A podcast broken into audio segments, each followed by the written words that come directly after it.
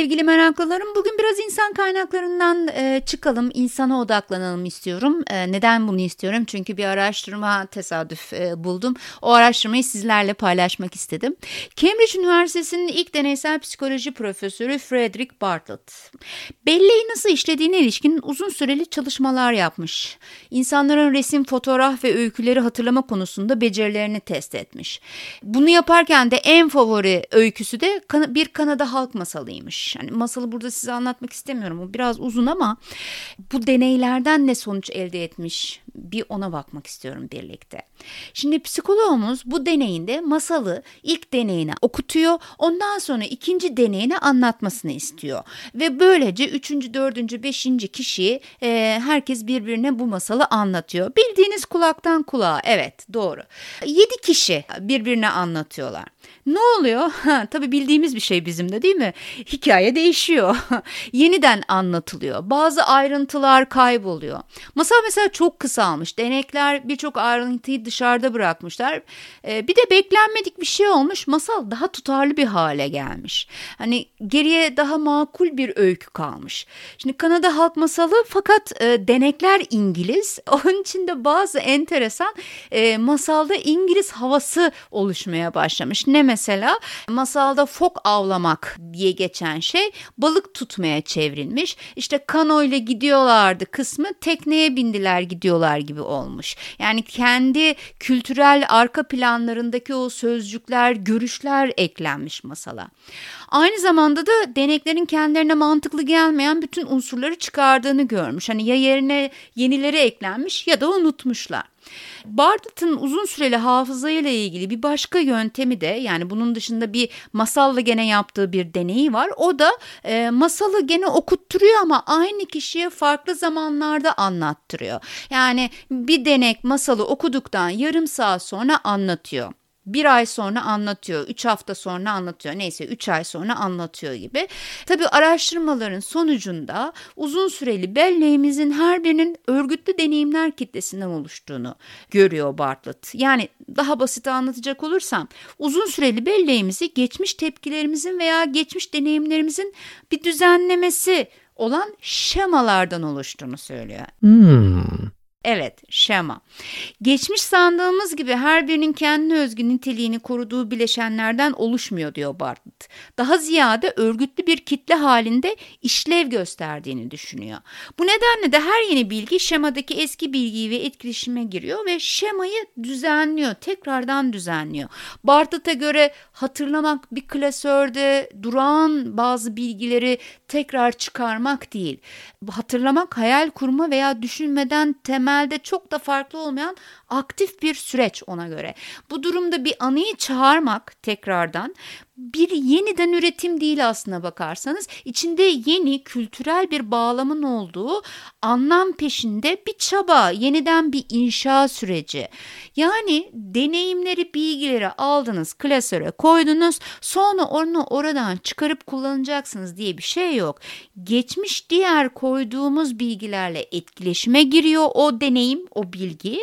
Beynimizde şeffaf birbirine geçirgen olan klasörler olduğunu düşünün birbirinden etkileniyor e, bilgiler.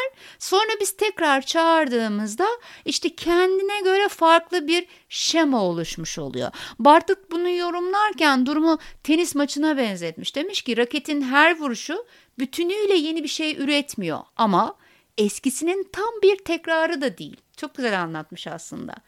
Şemamıza giren yeni bilgiler kolayca hatırlanır ve diğerlerine dahil edilir. Hani bu dünya görüşümüzü oluşturur. Ancak şemalarımız oluştukça bir şemaya uymayan yeni bilgileri algıladığımızda pek çok şey olabiliyor. Yani her şey o kadar da şematik değil. Öyle söyleyeyim. En yaygın tepkilerimizden biri yeni bilgileri görmezden gelmek değil mi? Veya çabuk çabuk unutuyoruz. Bunu bilinçli olarak yapmıyoruz. Bilinçsiz bir seviyede yapıyoruz. Ee, sıklıkla da yeni bilgileri şemalarımızı en az düzeyde değiştirecek şekilde yeniden yorumluyoruz. Yani esnetiyoruz ama çok da değil. Bununla ilgili aslında bir e, akıl hastanesi hikayesi var. Bunu sizler de belki duymuşsunuzdur ama ben burada bir o örneği vermek istiyorum. Bir akıl hastası kendisinin ölü olduğunu sanıyormuş. Yıllarca da hiçbir doktor hastanın ölü olmadığı konusunda onu ikna edememiş. Sonra bir gün bir doktor ölülerden kan gelir mi diye sormuş hastaya. Hayır demiş hasta ölülerden kan gelmez. Tamam o zaman bak sana bir iğne batıralım. Kan geliyor mu gelmiyor mu bir bakalım. Tamam demiş hasta batırmışlar iğneyi kan gelmiş. Çok şaşırmış. Şimdi burada beklentimiz nedir? Aa ben ölü değilim değil mi? Ama hasta şöyle demiş. Aa ölüler de kanıyor. Şimdi hastanın ölü olma şemasında farkındaysanız hiçbir değişiklik yok. Ben ölüyüm diyor. Sadece ufak bir ayrıntı ekliyor o şemaya. Ölüler de kanayabilir artık.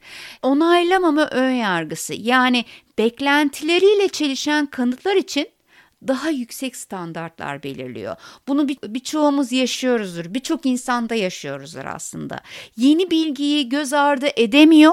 Apacık bir gerçek var ortada farkında değil mi? Eline iğne batırılmış ve kanamış. O zaman ne yapacak? Bilgisini birazcık değiştirecek. Yani şemayı esnetecek. E, şemayı esnetmek daha kolay değil mi? Yeniden yaratmak çok daha zor olmayacak mı? Düşünsenize kendisinin yıllarca ölü olduğuna inanan birisi a tek bir iğne batmayla e, ölü olmadığını düşünecek. Bu çok zor. Ama şemayı esnetmek ölü evet ölüyüm aa ölüler de kanıyormuş şeklinde bir yeni bilgi koymak çok daha kolay. E, şema, yak, şema yaklaşımı Bartlett'ın kendi devrinde öyle 20'lerde 30'larda falan çok kabul görmemiş. Ta ki bilgisayar bilimcisi Marvin Minsky'ye kadar. Ne alaka diyeceksiniz. Bartlett'tan yaklaşık 50 yıl sonra yapay zeka alanındaki çalışmalarında çok zorlandığı bir dönemde yaptığı bir araştırmada Marvin Minsky Bartlett'ın bu deneylerine rastlıyor. Zaten hep öyle olmaz mı? Öldükten sonra değerimiz anlaşılır genelde.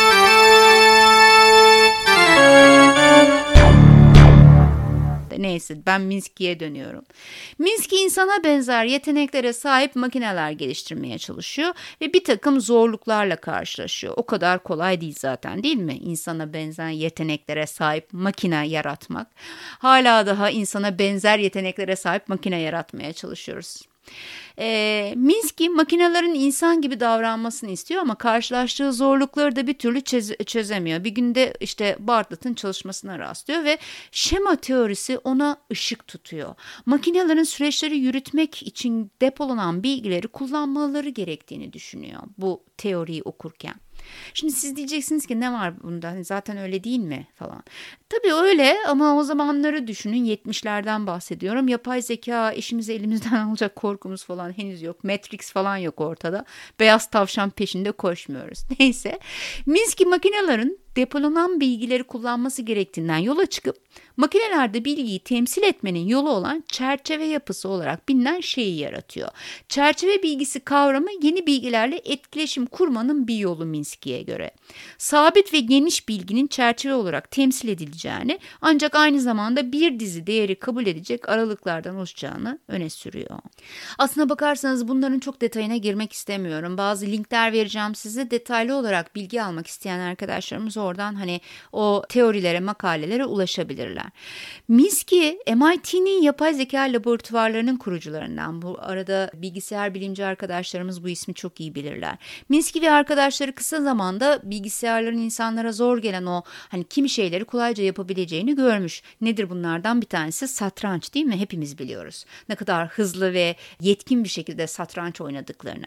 Ancak ee, işte bu ancak kısmı hala bizim hayatımızı kurtaran kısmı. Ancak küçücük çocuklara bile kolay gelen kimi işlerin büyük boyutlarda sağduyuya ihtiyaç duyduğunu görmüş Minsky. Bu sağduyunun makinelere kazandırılması insanlığın en zorlanacağı nokta olduğunu söylemiş. Minsky 80'lerden sonra yapılan o yapay zeka araştırmalarını çok da ağır eleştiriyor aslına bakarsanız. Nöral networkleri, genetik algoritmaları ve kendi deyimiyle aptal robotları yanlış araştırma hedefleri olarak görüyor. Güçlü yapay zeka konusunda bir gelişme kaydedebilmek için daha geniş perspektiften bakmak gerektiğini inanıyor. Hatta işin felsefesine de çok inen birisi. Minsky 86'da Zihin Toplumu adlı bir kitap yayınlamış. Bu kitapta kendisi tarafından yazılan ve geliştirilen doğal zeka teorisini açıklamış. Ee, özellikle de beynin çalışmasını incelemek için genel bir çerçeve teşkil etmesi açısından güncelliğini koruyan ciddi bir kitap olduğu söyleniyor. Ben de merak ettim gerçekten bu kitabı okumak isterim. Minsky'ye göre zihin bir toplum gibi düşünebilir ve bu toplumun en küçük parçaları zeki parçalar değildir diyor. Çok spesifik işleri yapmak üzere çalışan ve sadece birkaç yakın komşusuyla haberleşen modüller olduğunu söylüyor zihnin. Bunların bir araya gelip oluşturdukları üst modüller ki Minsky buna ajanlar diyor.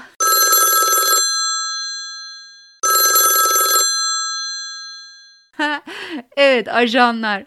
Zihin dediğimiz olguya yol açıyorlar.